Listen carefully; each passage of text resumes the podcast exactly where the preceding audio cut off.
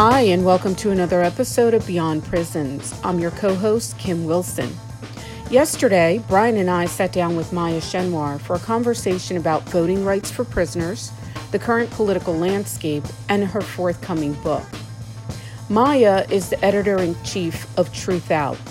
She is also the author of Lockdown, Locked Out Why Prison Doesn't Work and How We Can Do Better, and a co editor of the Truthout anthology who Do You Serve? Who Do You Protect? Police Violence and Resistance in the United States. She has written about the prison industrial complex for Truthout, The New York Times, The Guardian, The Nation, Salon, Ms. Magazine, and others. Maya lives in Chicago and organizes with the abolitionist collective Love and Protect. Before I play the episode, I'd like to say thank you to everyone that is listening to Beyond Prisons. We work very hard to bring you episodes that we believe help us to think more deeply about carcerality and abolition. This is important work, and Brian and I are excited to be creating this resource. You can support Beyond Prisons by sharing the podcast with the people in your life. And we encourage you to rate, review, and subscribe to Beyond Prisons wherever you listen to podcasts. If you'd like to support us financially, you can do so with a donation of one, five, 10 or $20 per month over on our Patreon page at patreon.com backslash beyond prisons. And don't forget to follow us on social media. We're on Twitter at beyond underscore prisons, on Facebook at facebook.com backslash beyond prisons podcast. Thanks for listening, and we hope you enjoy this conversation.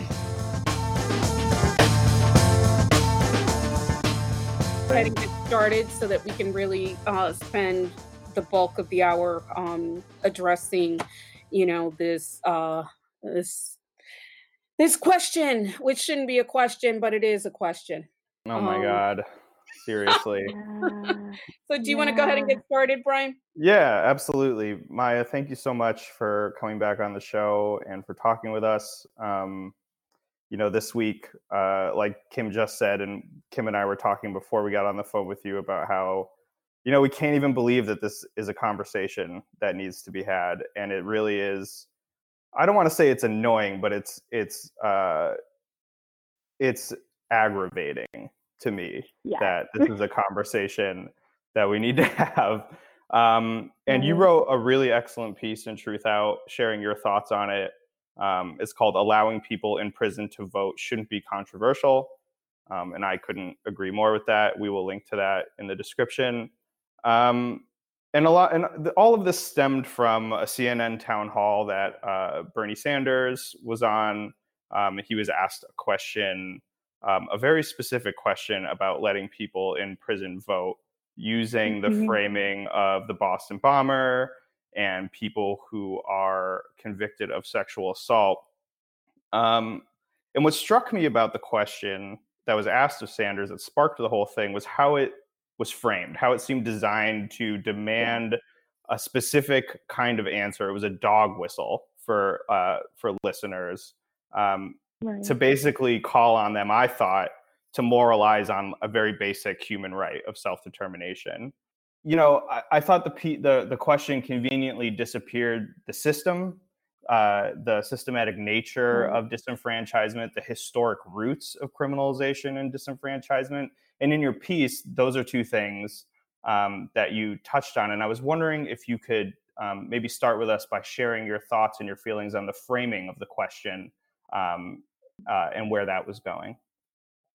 Yeah, absolutely. So I think you're right that the question kind of, even though it was about voting rights for incarcerated people on its face, it it actually was about something else. It was about kind of fostering this type of alarmism and also kind of sensationalizing of very specific types of violence mm-hmm. and then using those specific types of violence to promote a certain mindset around punishment that actually has nothing to do with that violence itself.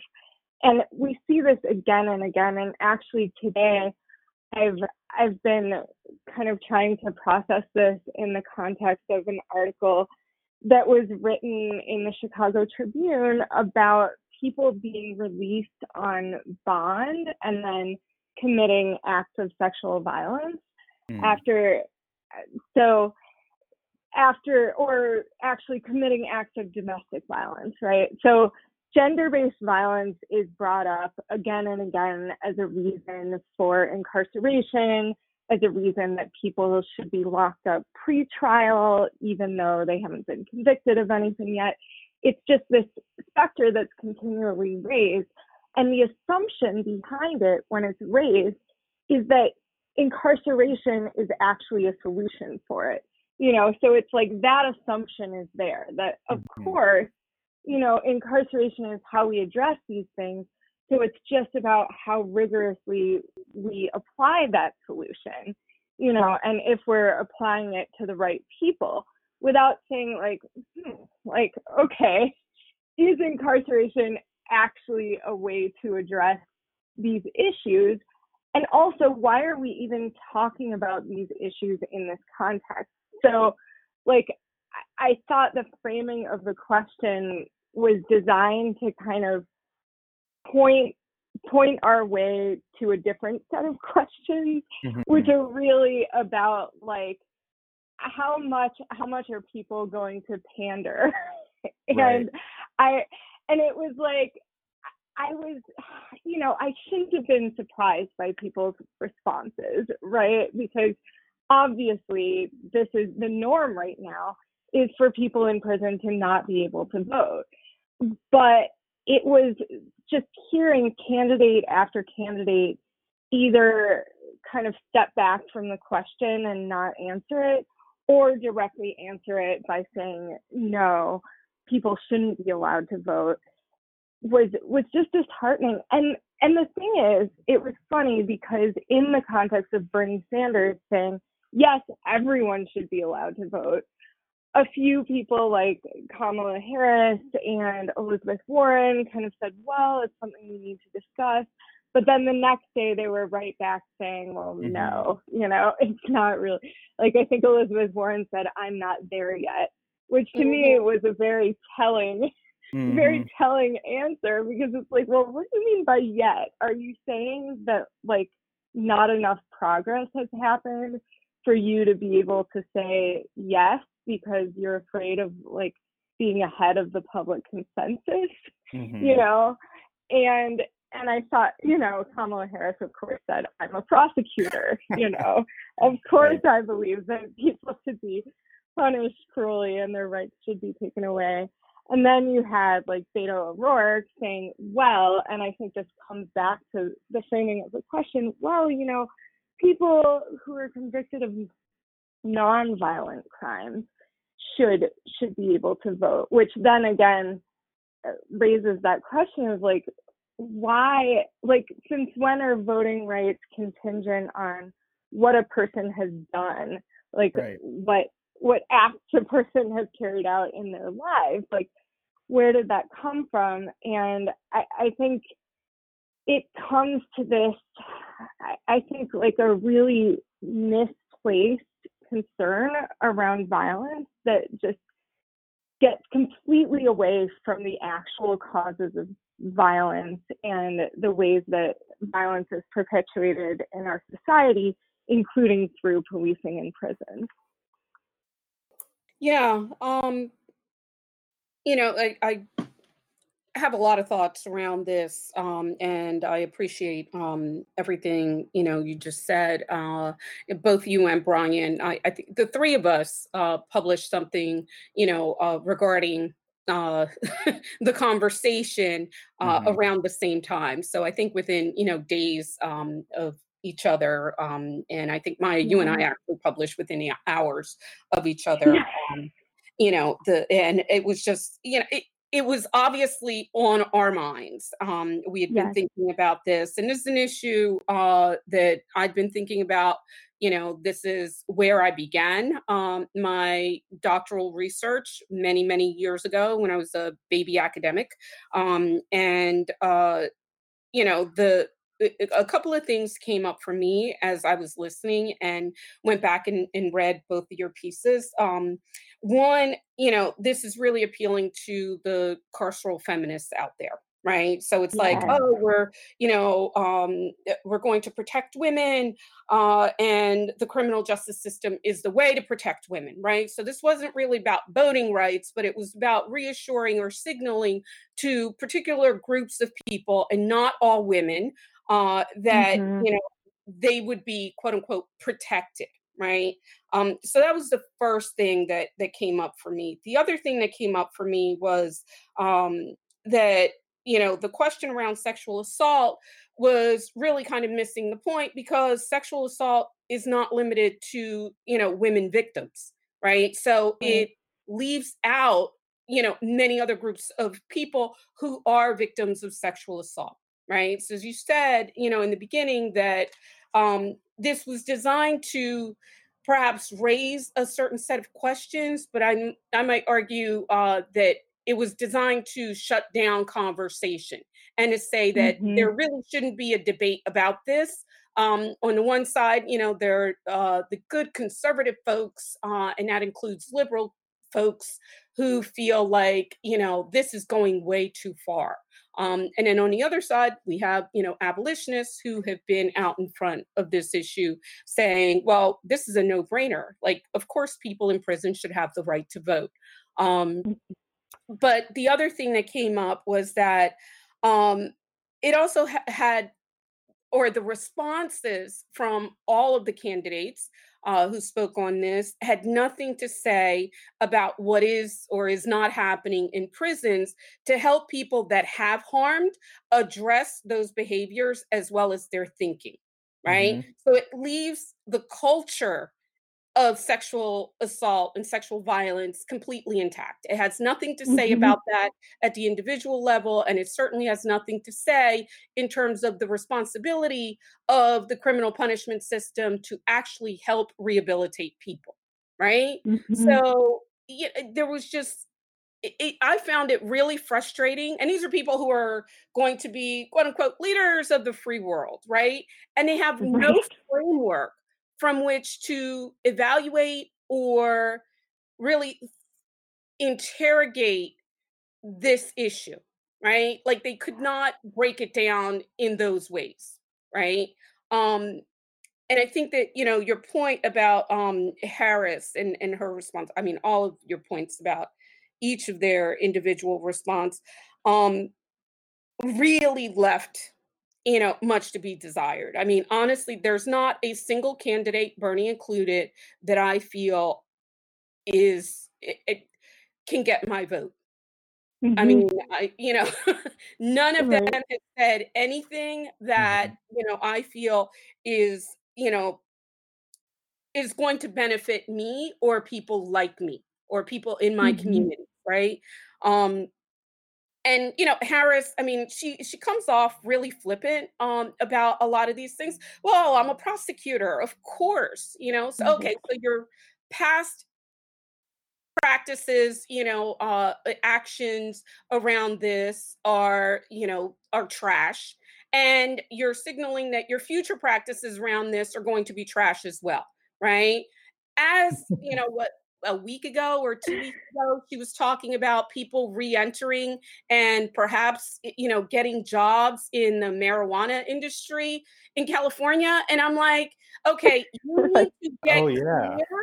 about your politics. Like you really need to get clear kamala about what side you're actually on because you're talking out of both sides of your face at this point right? Um and i feel like you know, to acknowledge that there are 6 million disenfranchised people in this country and it kind of take that lightly? To take that lightly right. as someone running yes. for president is breathtaking and that should completely disqualify you right there. Agree. Yeah. you know um, well, i'm sorry yeah. Oh no. I completely agree and i feel like like you said, these are people who are running to be quote unquote president of the free world. And I think that they actually don't see themselves as people who will be president also of people who are incarcerated. They just mm-hmm. don't see them as part of their constituency, not just because they won't be voting for them, but because they're not thinking about them.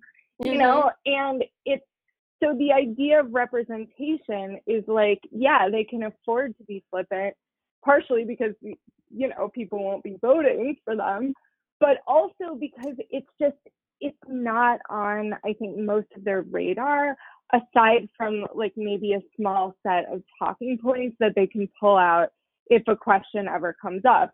And this question, I, I don't think any of them were really expecting. And so the answers that came up were like not not a set of very clear talking points and maybe that's part of the reason that they drew so much attention but aside from the fact that this is you know kind of an unusual question to come up on the national stage mm-hmm. but i think yeah no they're they're not seeing people in prisons as their constituents and i think it kind of it goes to a larger issue with people running for president in general that they're not seeing a lot of marginalized people as their constituents and and it's like I was thinking about this just in the context of voting rights. And one thing that came up for me was, you know, on top of the six million people who were incarcerated, who were um, disenfranchised because they're incarcerated or had a felony conviction in a, in the last election, you also have around 11 million people who are undocumented, who don't have mm-hmm. papers, mm-hmm. who can't vote and it's like this is another group of people that you know there's a set of talking points there are certain things that seem to be over the line you know thinking about family separation and and these types of kind of hot button issues that come up and then people feel they have to say something but when you get down to the idea of borders and the violence they're perpetuating and that type of thing then it's like you pull back, you know. So I I think like voting voting illuminates some of these larger issues and the issue of incarcerated people voting illuminates kind of this larger disregard for a lot of different groups of marginalized people.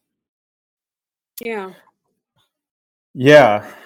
Absolutely. And I mean, just touching on some of the things you said there, uh, in particular about these being talking points and about the candidates lacking depth, I think, you know, we are really seeing now the impact of several years of, you know, a, a sort of elite criminal justice establishment movement uh, that has been perpetuating the, or, or peddling this dichotomy of violent and nonviolent, right? Um, as yeah. sort of this like bright dividing line. And I mean, it was really troubling to me. I mean, we've seen it come up in other places in, in federal legislation and, and so on and so forth on state and local level, but to see sort of not only the embrace of it by the candidates, but then the defense of that position by a lot of people who would even consider themselves to be sort of liberal or who perceive themselves as having empathy or anything like that. It was just shocking to see, you know, to me, the level to which that's penetrated and I really I'm I'm really concerned about that. You know, um,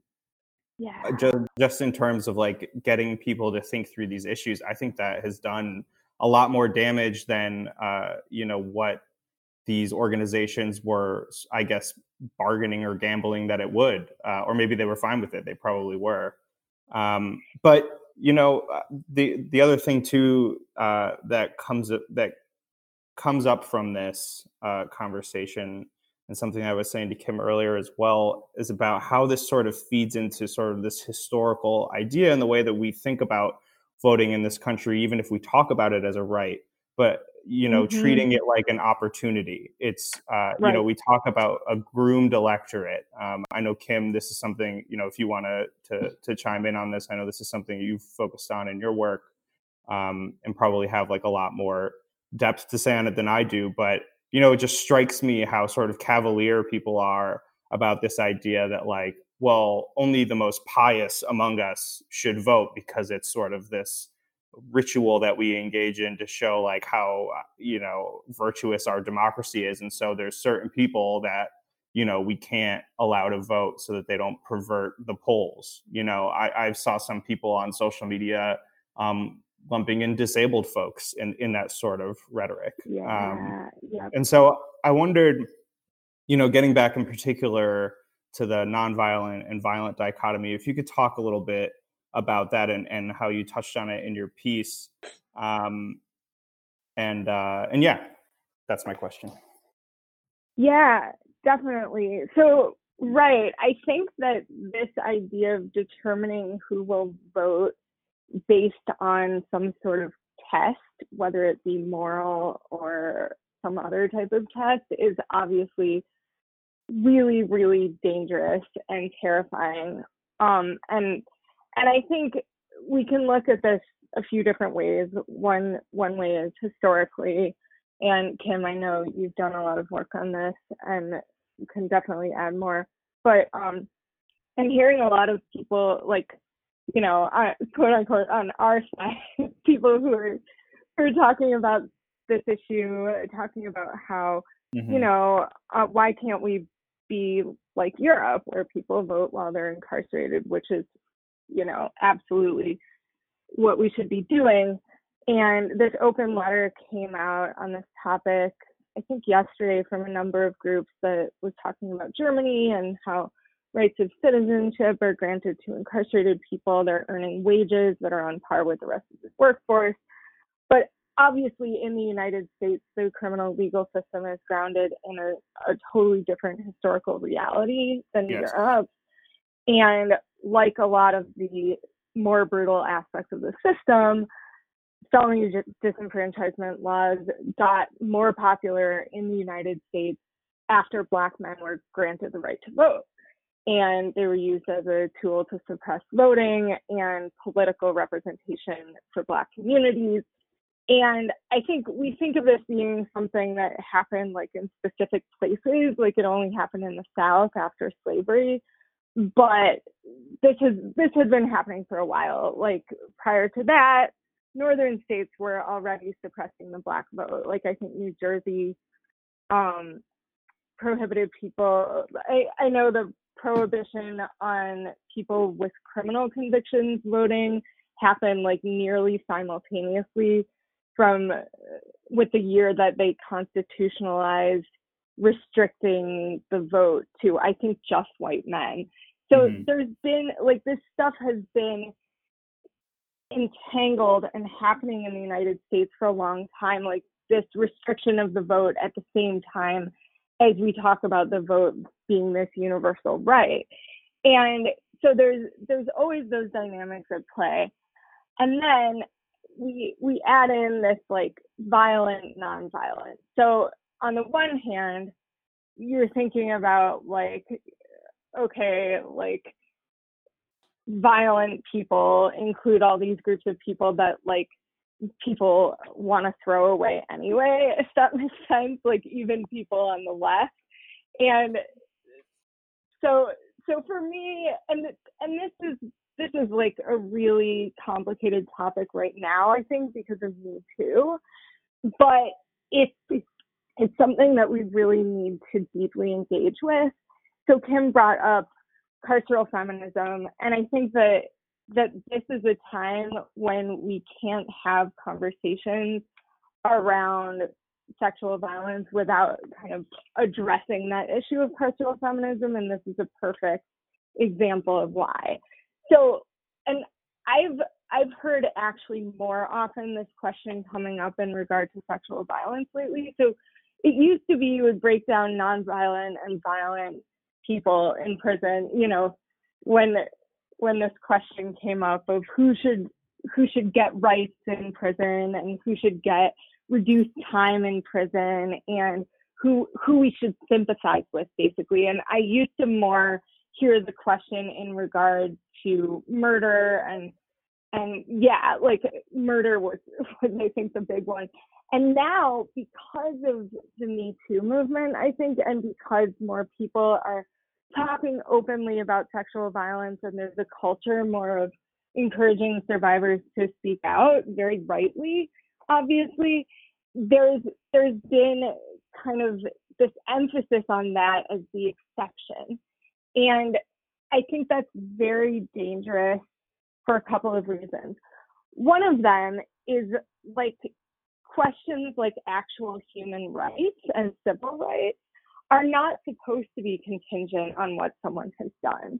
So when we talk about voting rights and we we put that kind of test in place, it's it's along the lines of you know any other kind of test you might apply to voting where you're saying okay like this person has to get by by this standard in order to have this basic civil right so then what does that mean for for all the rest of our civil rights so there's that and then and then there's another layer to to that which is we're not talking about who has actually committed sexual violence. We're not talking about who has actually done something violent in their lives, which is really, you know, a lot of the people in this country, of course. We're talking about who has been convicted of a crime under the law, right? And so, of course, there then you get into the fact that certain people are much, much more likely to be targeted when it comes to certain offenses and to be policed. And that's very heavily racialized and it has to do with class and it has to do with ability. And so so all of those things come into play.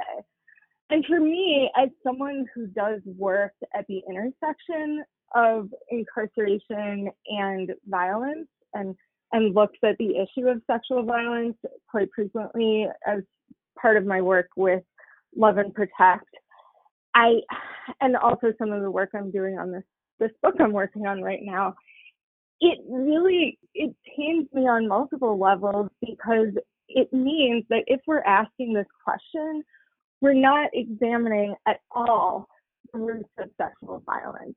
We're not examining at all the issues to actually like reduce violence in a fundamental way.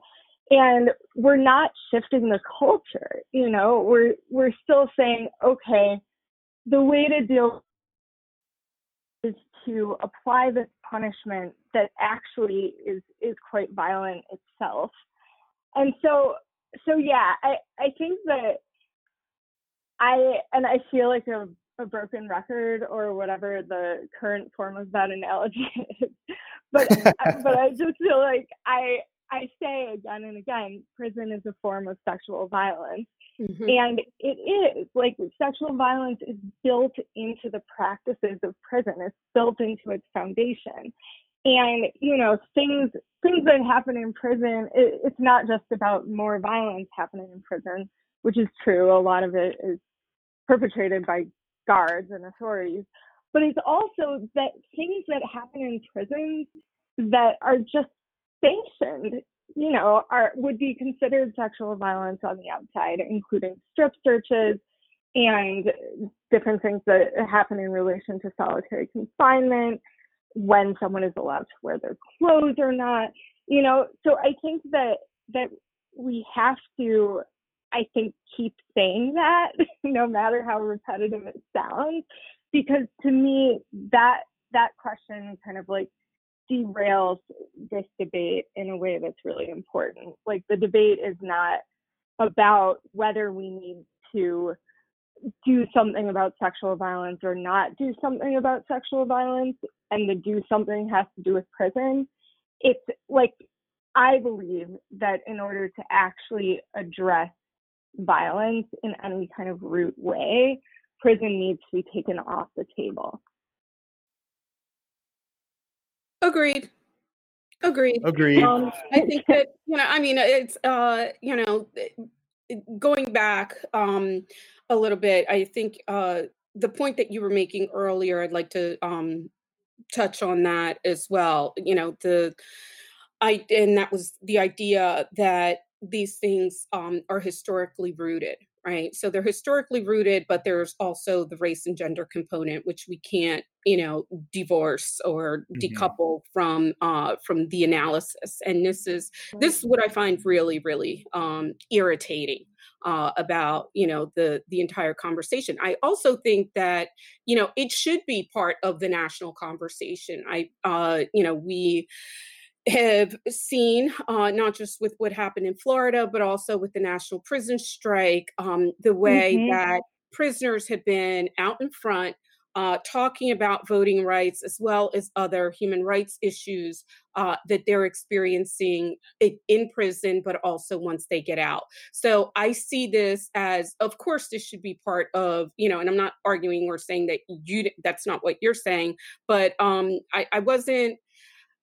I was more an- annoyed, pissed off, frankly, um, by the framing of the question because it was not it, it wasn't a genuine question right mm-hmm. it was yeah you know brian said um already it was you know it was a dog whistle um but if we go back to you know this sense that um or the notion that this is historically rooted and there's uh racial and uh gender components to this you know when we think about sexual crimes sexual crimes committed by black people against white women resulted in death or castration right that was the mm-hmm. punishment and mm-hmm. that was a way to preserve you know and still is in a lot of ways a way to preserve white supremacy that's also not mm-hmm. coming up um, for a lot of folks in this conversation right? Even even the you know well-meaning um, people who want to chime in and make the case that you know um, that people in prison should have voting rights. Um, but it also has nothing to say about you know sexual assault against um, black women women of color trans mm-hmm. women um, and what have you. And or the historical you know ties to the way you know white men um, were usually unpunished if they committed sexual violence right. against black and people. still are yeah. and still are yeah. right so, you know, there's nothing, I, am not seeing that come up in any of this conversation. Um, but, you know, this also took me back. I told Brian, I said I went back and started digging up documents from like 10 years ago and things that I'd written. Um, and one of the things that you know uh, came up was this you know notion that and this is before you know black people got the right to vote and we're looking at you know the voting voting rights act of 1965 but um, really during Reconstruction, Black people were arbitrarily subject to the criminal justice system right mm-hmm. and mm-hmm. all of the old forms of you know preserving white supremacy under slavery remained intact as they were developing new forms of punishing you know black people right so you know when people talk about the link between incarceration today and the you know and how that's tied to slavery there i mean there's we can draw a through line we can connect dots there's a mm-hmm. thread. There um, that goes directly back to what's going on but um the other thing that you know it made me think of uh and i couldn't find this in in um my my writing, so I just kind of jotted down some some notes. Um, was the idea that um, this is part of uh, that. Oh, sorry, that the way that this is being deployed today, right? So, disenfranchisement, incarceration in general, but particularly things like disenfranchisement, um, that Black people function better under these systems that are oppressive, right? That they're not allowed or entitled to think for themselves. Um, they have no right to self determination. They should not be allowed to pretty much operate in society, right? Even though, you know, a lot of mm-hmm. people like to call or refer to people coming out of prison as quote unquote returning citizens. Um, mm-hmm. Um, right. Phrase which really, you know, um, irritates me. But yeah, it's it, it's this, you know, notion that under the supervision and surveillance of, you know, the carceral state, that we're going to not only deprive people of their freedom, but any chance that they might have at life outside of those walls because they're always going to be marked as criminal, right? And mm-hmm. that any kind of punishment um, or what you know in, in, public policy circles is referred to as you know collateral consequences which is a very nice term mm-hmm. um, for a lot of really fucked up racist stuff um, right. Is okay you know and uh, the one the one thing that i did um, dig up that I wanted to share with both of you uh, is a quote that I included in. Uh, I think I, am this made it into the final draft of my dissertation, but it comes from uh, the work of um, Mele and Miller, Teresa Miller and uh, Christopher Mele, uh, who wrote a book called Civil, Penalty, uh, Civil Penalties, Social Consequences. Um, and they said, you know, when certain collateral civil penalties bear little or no relation to a criminal act, either in kind or sever- severity, it is no longer tenable to consider them simply civil consequences of mm-hmm. criminal conviction. In the current period, multiple and compounding collateral civil penalties, denial of welfare benefits, federal student aid, subsidized housing, among others, follow conviction for certain kinds of felonies, such as drug possessions or sales. They function to continue criminal punishment already heightened by federal sentencing guidelines and mandatory sentencing requirements in civil form, right? And I go on from there, but you know, that quote really kind mm-hmm. of stood out to me because these yeah. things really have nothing to do with whatever your quote unquote crime was right so right. it's like yeah. we're not going to allow you to vote because you know you sold crack and it's like those right. things have nothing to do with each other um, you're not allowed to vote because under three strikes you know you are in prison and you know it doesn't matter what act you committed but then we have to go back to you know the point that you made about distinguishing between you know violent and nonviolent offenders really doesn't make sense unless you're trying to preserve the the state of the you know the preserve the status quo and I'll put it that way. Um yeah i mean i think that you know in essence for me the question that arises um, from all of this is, you know, uh, and I think this is a very kind of deep philosophical question, but I think that we can uh, talk about it in terms of, you know, everything that has come up. But who gets to be human in this society? Right. right? Yeah. Like, really, who gets to be human? Mm-hmm. Yeah. So, first of all, Kim, I never say this to anyone, but I kind of want to read your dissertation. Oh, it sounds it sounds fascinating.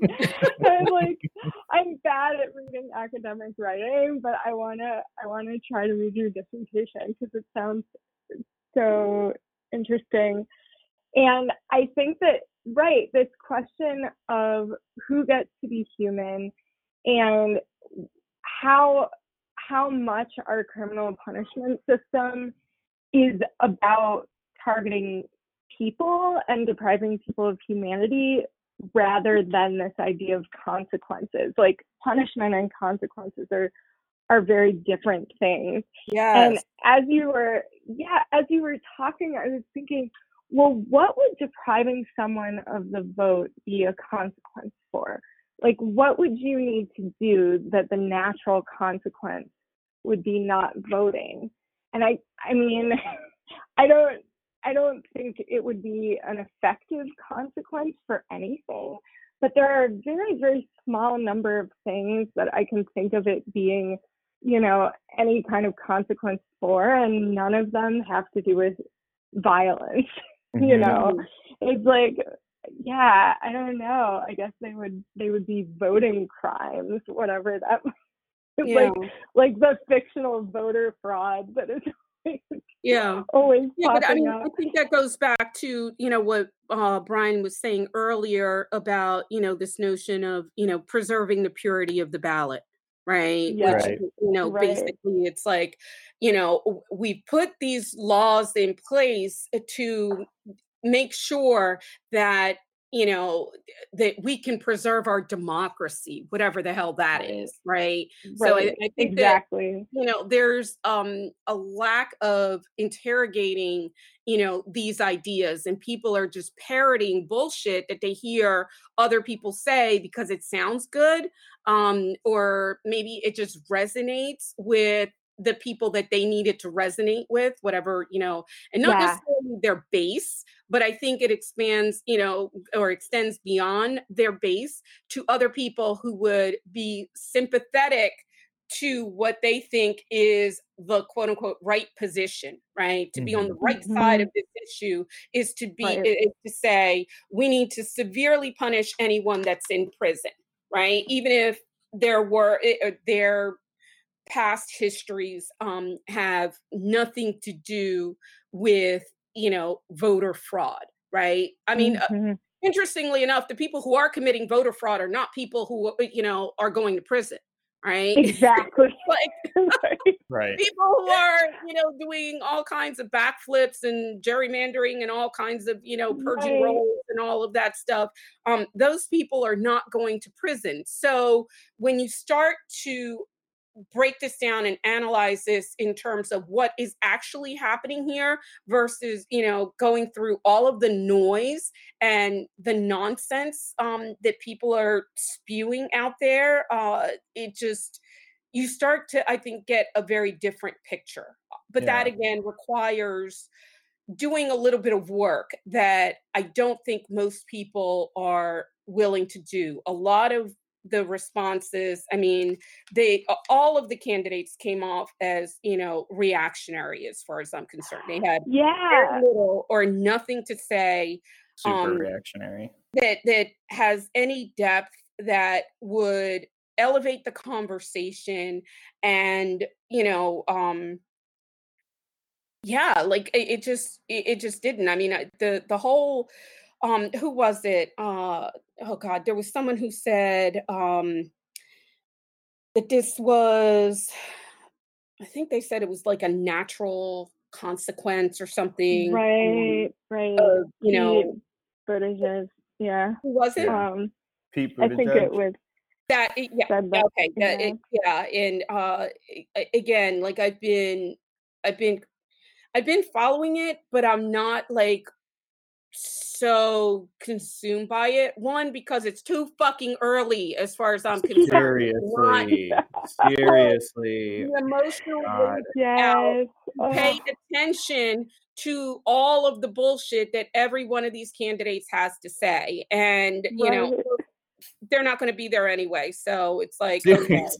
um, but, you know, that what, what that brought up for me was that, you know, um, the idea that you know prison is the punishment right? And that this yeah. person has a very li- very limited understanding of how difficult and you know just god awful being in prison actually is. So adding other things other punishments on top of that reveals something about what they think of people in prison, right?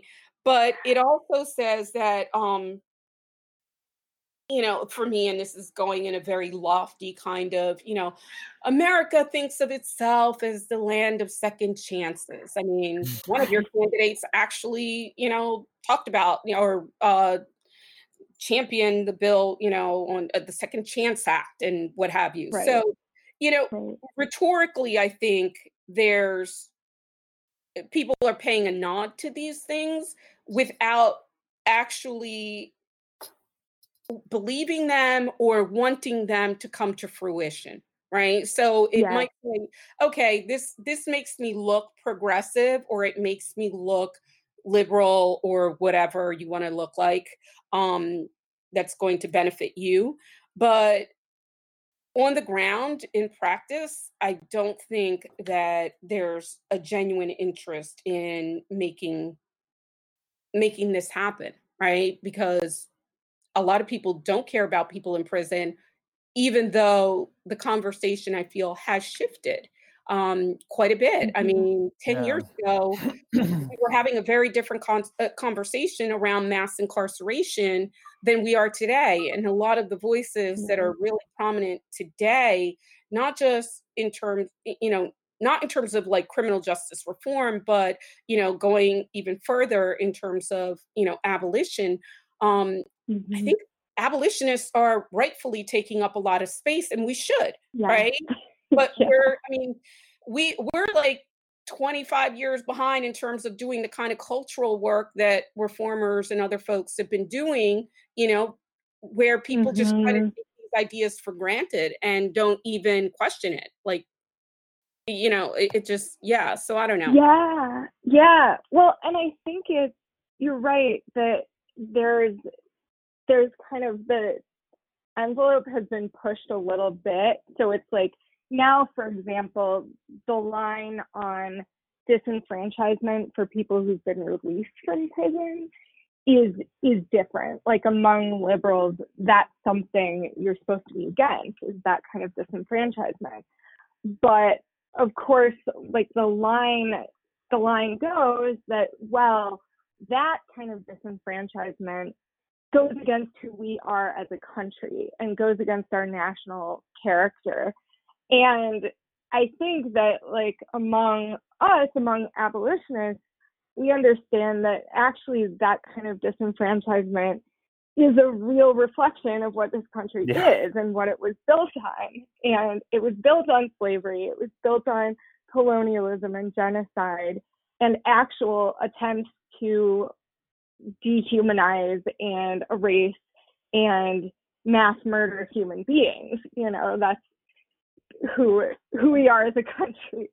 So so I think that right, like the the conversation is limited and and I think I agree that I wasn't actually impressed with any of the candidates because all of them have to keep coming back to this idea of like matching the ideals of who we are as a country and lining up with you know our democracy and you know what it was meant to be whereas i think in order to get beyond that and in order to get to abolition you have to recognize that the roots are rotten you know mm-hmm. you have to recognize that these institutions and not just the prison but also the country were built on white supremacy you know and were built on colonialism and like different forms of economic injustice and and all of those things.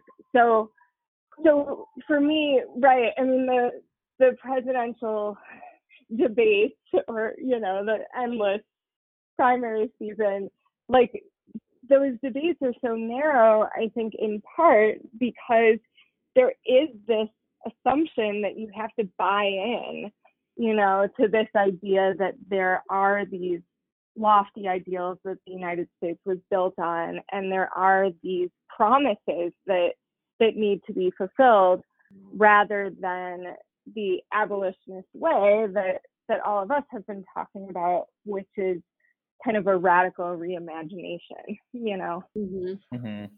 Yeah.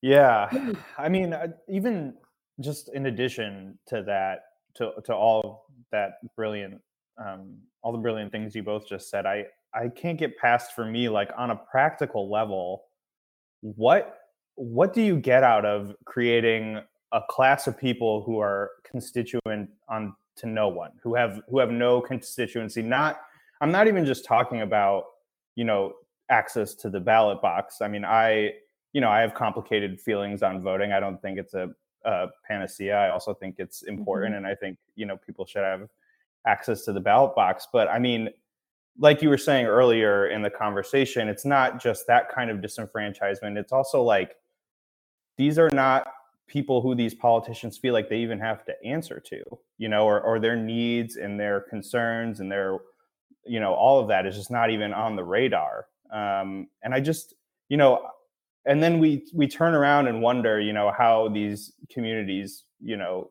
fall apart and how there's so much misery on the ground when we have completely deprived like generations of, of families and communities from political representation and from like any semblance of power.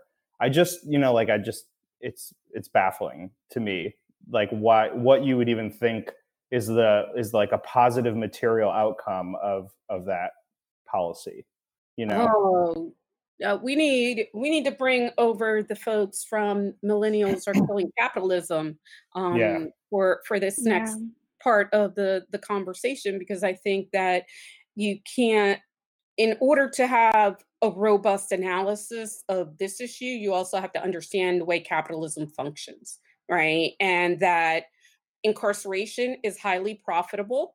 Um, and mm-hmm. the you know targeting surveillance and management of certain groups of people in their own communities um, mm-hmm. is profitable uh, and that we take those things for granted as long as you know we continue to have people who are in the public sphere um, stoking you know the kind of deep resentment and fears that they always have right mm-hmm. so if you're not if you're not in those targeted groups or you know your community is not surveilled uh, um, and policed you you're good like you're good you probably have no fucks to give on this mm-hmm. issue mm-hmm. right like you could care less about what's happening um you know over there uh so i think that you know the uh, but something else that you know you talked about it, and i don't think it's unique to where we are, um, you know, geographically in this country. Uh, this is something that is historically rooted as well. Is that you know the unequal application of citizenship has been around since the dawn of time right so mm-hmm. the idea that you know um, at least since you know the roman era if not before then um, but the idea that certain people get to be citizens um, and mm-hmm. enjoy the full benefits of whatever you know citizenship is um, and it, there are a lot of other people who don't get to participate in that process. And we've come to a place in this country where you know and, and we've been at that place. I don't think that that's new. The the new radical kind of thinking and i don't see it as radical at all um, is you know to push back against those ideas and to say you know we should all have the right to vote you know if we're here mm-hmm. and you know it's like i mean just you know let's let's just break it down a different way right because i can go on the academic line you know and and just talk about that ad nauseum um but i think that you know when you think about being incarcerated, right, and losing pretty much all of your rights. In a lot of states, you don't even have to be informed mm-hmm. that you've lost those rights. Right.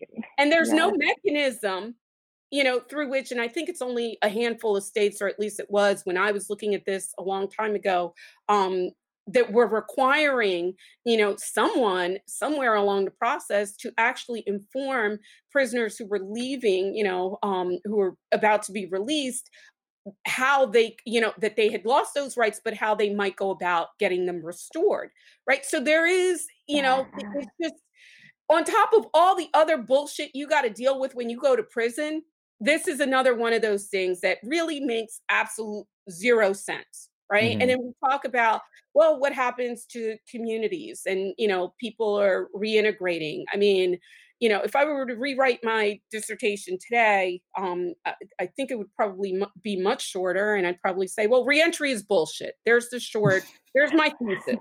reentry is bullshit because we're because of a lot of different reasons, but um, you know, the yeah. idea that you're coming back and you're going to return to your community but we also know and most of us can recite this without thinking about it that you know 67% of people return to prison within 3 years right not for right. committing a new quote unquote crime but because of a violation of probation right mm.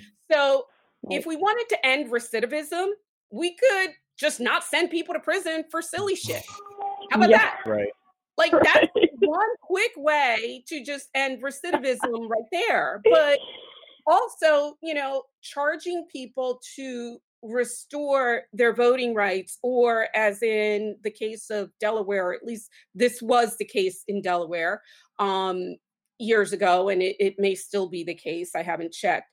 Um, you had to wait, I believe it was five years after you were um, released from prison uh, before you could apply to get the right to vote restored and then you had to make sure that you know all of your fines and fees um, had also been paid off right mm-hmm. so you know like if you think about the people who are being targeted for this kind of management which is basically what it is by the state um, and state you know thinking large sense not necessarily right. in states, as in Delaware, Pennsylvania, what have you, um, that has a significant impact on you know who gets voted into office right and right. i think that that starts to get at something else and that's not conspiracy theory we have numbers we can look at the numbers um, and we can look at patterns of the kind of disenfranchisement that has occurred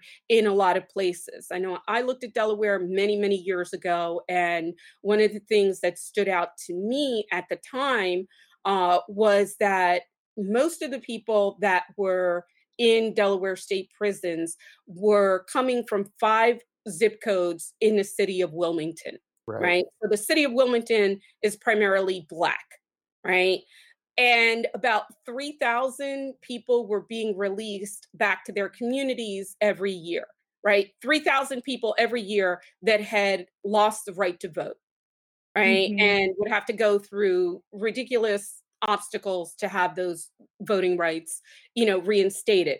When you're looking at the range of things that people have to deal with when they're coming out, voting doesn't rank at the top. I'll put it that way. Exactly. It's right. like you have to figure out how to not catch another, you know, a, a violation of probation, a, a, VOP, so that you don't get sent back to prison. You have to figure out how you can, you know, look for work.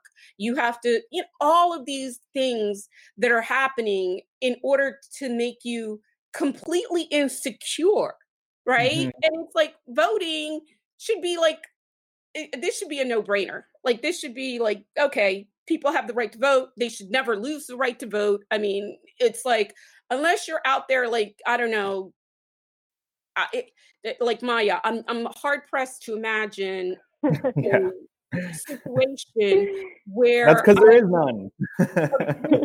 where someone should lose the right to vote, and when people say, "Well, terrorists," and you know, the, the and this is you know oh. kind of nitpicky, um, or maybe not, but you know, they they used the Boston bomber, and I'm like, but were they even like US citizens? Like, and not, and I'm not arguing that mm-hmm. US, you know, that undocumented people, and I don't think they were undocumented, they had green cards.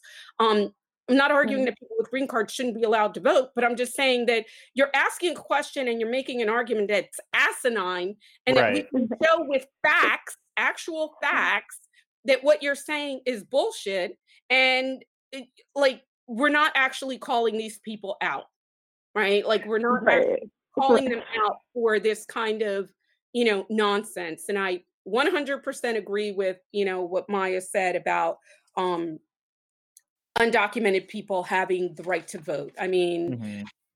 it just oh my god. I mean, I just came from from LA and you know, after being out there for almost 4 years and people are paying taxes they're do eh, eh, contributing yeah. to their communities they're doing all sorts of things that you know um jesus like if you don't have the right to vote like really? Right right. Well it's yeah i mean i think that comes down to a question which is like what is voting about voting is at least in part about having a say in what happens to you and policy, public policy affects some people more than others, right? And it especially has has an impact on marginalized and targeted populations.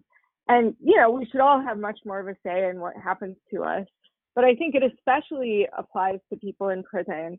It especially applies to undocumented people, people who have so little say in what happens to them. You know, like people in prison don't have a say over their daily movements a lot of times, you know, when they're going to eat, what they're going to eat, who they're going to associate with and not associate with when with. they can pee, and, when they can poop, exactly, make exactly. a phone call, when they can right. go to the doctor, all of those things. Like it just, right. yeah, right.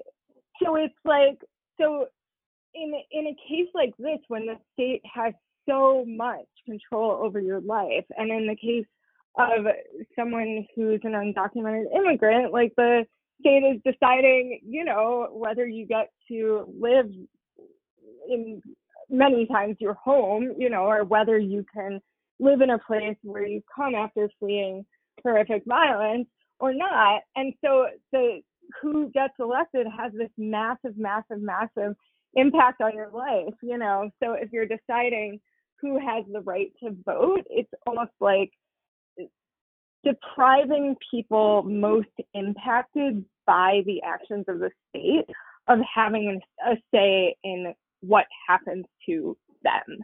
I, I think it's you know this this massive contradiction. Yep. Yep. um, right? I'm, I'm really grateful for this conversation. Like quick breath right there to, you know. Well, there's in every episode we have that like sigh moment mm-hmm. where it's silent for a minute. Um, but I mean, we we only have a couple minutes here. Um, Kim, I don't know if you have another question that you wanted to get in. I have another one, um, but I want to be respectful of Maya's time, so I'll let you choose. Did you have a question?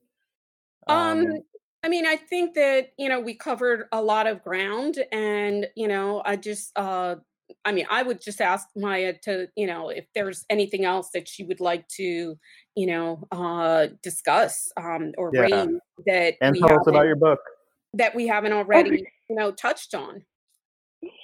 Yeah, well, I guess right. I could say something about my book that's coming up because it. I think it relates to a lot of the things we've been talking about, which are that when we talk about issues of incarceration, we're not just talking about people confined in a certain state, we're talking about the issue of control and who gets controlled and how they're controlled and who gets to control them. And so the the book that I'm working on right now with Victoria Law is about all the expansions of the prison industrial complex beyond the walls of the prison. And so we're talking about electronic monitoring, probation, parole, um, psych hospitals, drug courts. We're talking about the sex offender registry. We talk about, you know, the the kind of fear mongering that was happening in this in this conversation um, around sexual assault. Here's another solution. In addition to depriving people of vote, you can put someone on a registry that does absolutely nothing besides make their lives impossible. We're talking about other forms of control like the foster care system, child protective services, the ways in which families are torn apart, by by these different types of state violence and we're also we're also kind of showing how all of these systems are linked and mm-hmm. how if you're if you're talking about prison reform but you're not talking about these other systems of control then we really risk implementing reforms that are then going to widen the net and expand the number of people and the number of ways that that people are confined and controlled and policed. So obviously, it is a very uplifting book. it's important work, actually, though. well, thank you. Well, we actually do have a very long final chapter, which is about solutions, and it's been really inspiring me lately. Now we're in kind of the editing phase just going back over some of the interviews that we did for that chapter because they really are about thinking beyond these mechanisms of control. So, a lot of the things we're talking about in our book are things that people have proposed as alternatives, right? Like mm-hmm. a lot of people who are saying, oh, we should reduce incarceration are saying, well, we should expand electronic monitoring, or we should actually be sending all these people that we have diagnosed as mentally ill who are in prison, we should be sending them to psychiatric hospitals where the doors are are also other locked. prisons, right? You know, right. exactly. Name, right? Yeah. Exactly. Prison by another name. So so in order to think beyond those alternatives, you really you have to start from the baseline again and say, okay, like what would a system look like that actually deals with problems and doesn't doesn't do it in a way that is about control you know and that's that's a hard question to ask but it's also one that I think is really necessary at a time when when more people are actually open to talking about reform. Now, one of the one of the sections in that final chapter, the subhead, which I'm really proud of, is just nothing. It's called nothing, and that's because there are so many things that people are incarcerated for that actually there doesn't need to be another quote unquote solution. It's like mm-hmm nothing needs to happen as a result of that. It's just they've been incarcerated because a certain thing has been criminalized that isn't actually a problem. You know, so it's really we're we're trying to think through like how how how to intervene in this conversation in a way that that helps ensure that the reforms that happen over the next few years are not simply going to rebuild the system in a different image. So we'll see. We'll see. The editing is is rough, but um, we're getting there. I can't wait to read it. Oh, was it was funny because when you said, uh, you know, beyond the prison walls, that's actually the title of my dissertation. Um, Wow. It's, it's actually called Beyond the Prison Walls, right? Wow. And I use a, a Du Boisian analysis to, you know, uh, interrogate and uh, consider, you know, reentry and all of its tentacles, um, yeah. you know, uh, around surveillance and things like, you know, uh, GIS mapping of communities and what have you, mm-hmm. Uh, which I think, you know, were are deeply problematic. I mean, in in an earlier version, yeah. and I think this relates or is relevant to something you said. Um, you know, I looked at the the myths that Americans like to tell about themselves, you know. So what's the story about mm-hmm. America, right? As this land right. of opportunity and its place and you know, really deeply mm-hmm. interrogating where these things come from because I think people just take it for granted and like I said earlier, people just parrot things that, you know, they hear from other places without ever really thinking, you know, beyond kind of like a very surface level, you know, way um, and having an understanding of you know um, not just the history but i think the um, the theoretical frameworks that inform these things like you know positivism um scientism you know is uh mm-hmm. is yeah. important so that right. you know we're not just scratching our heads trying to figure out well what's happening now well people have right. been thinking about this for a very very long time um, yeah. and it's no wonder that i got the response that i got you know when i first proposed this way way way back when um, yeah. and you know people balked and they were like well you can't really write about this this isn't you know um, it, this is not really important. This is not what public policy people oh. do, even though that's not what they've really said. What they said was, you know, you will not do this in a public policy context. Um, mm. That it, you know mm-hmm. belong perhaps in um, in a different, you know, in a different discipline um, or, wow. or area of study. So, you know, looking at it now, um, yeah, I mean, the, you know, these ideas um, come from somewhere.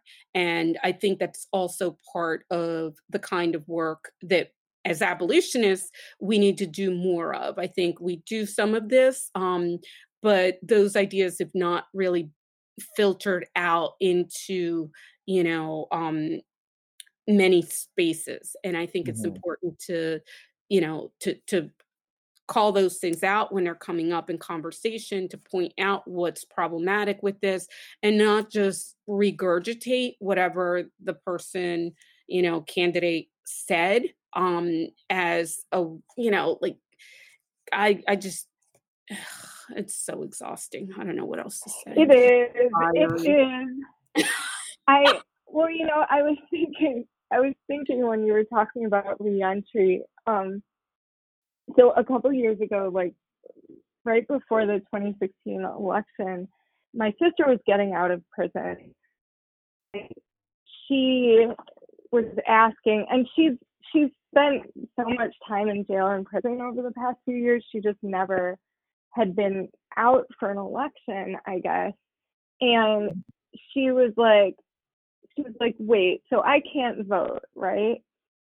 And you know, she was going to get out in time. And mm-hmm. in Illinois, you actually can vote. Like it's one of the states where you know your right to vote is automatically restored. And I was like, oh no, of course you can vote. You can definitely do that. So she was like, oh well, everyone in prison thinks you can't vote when you go out. And this is in Illinois, you mm. know, and and it mm-hmm. was it really brought to light kind of this idea of civil death is not just about policies. Of course, a large part of it is policies, but it's also, right, like this stuff seeps into the culture and people are told things about themselves and just kind of put in a position where it becomes assumed that they are that their rights are gone you know mm-hmm. and yeah i mean there's a lot of work to do on multiple levels yeah really extending yeah. out from laws yeah absolutely and you know your the thing about your sister reminded me of um something else that i i touched on um and i'll just do this quickly but um you know this idea that incarcerated people um are not political right and that right. they're you know and and there's an attitude that they're not political or that they should not be political um which really it, like undermines their agency right and it mm-hmm. says that yeah. they're not they're not thinking they're not absorbing i mean it, some of the more sophisticated political arguments and analyses of you know current problems um, are for me at least are coming from people who are on the inside right and yes, like exactly they, they, have the time to think through these issues i mean geez has anybody read or listened to mumia like for real like right. it's right. It, there's just so much that's coming out um you know from from folks who are um inside and i think that that's also a part of you know this entire it, it this wasn't simply just about giving people the right to vote right mm-hmm. that this right. these questions and this entire conversation um, we need to complicate our thinking about this and start peeling back the layers so that we can you know respond to what um to what is what is being said in ways that i think um push us in a different direction you know and and move, moves the conversation forward rather than keeps us you know where uh where we are and where we've been for such a long time so mm-hmm. yeah yeah. I could go on, but I won't. I have, you know, about a thousand. Me too. I thought about like ten more things to say. Yeah, right, right.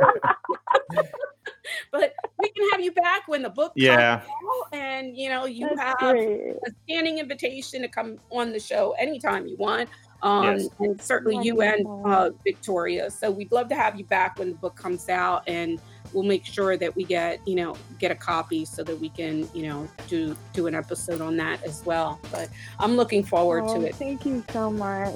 Thank you, thank you so much for that. coming on the show.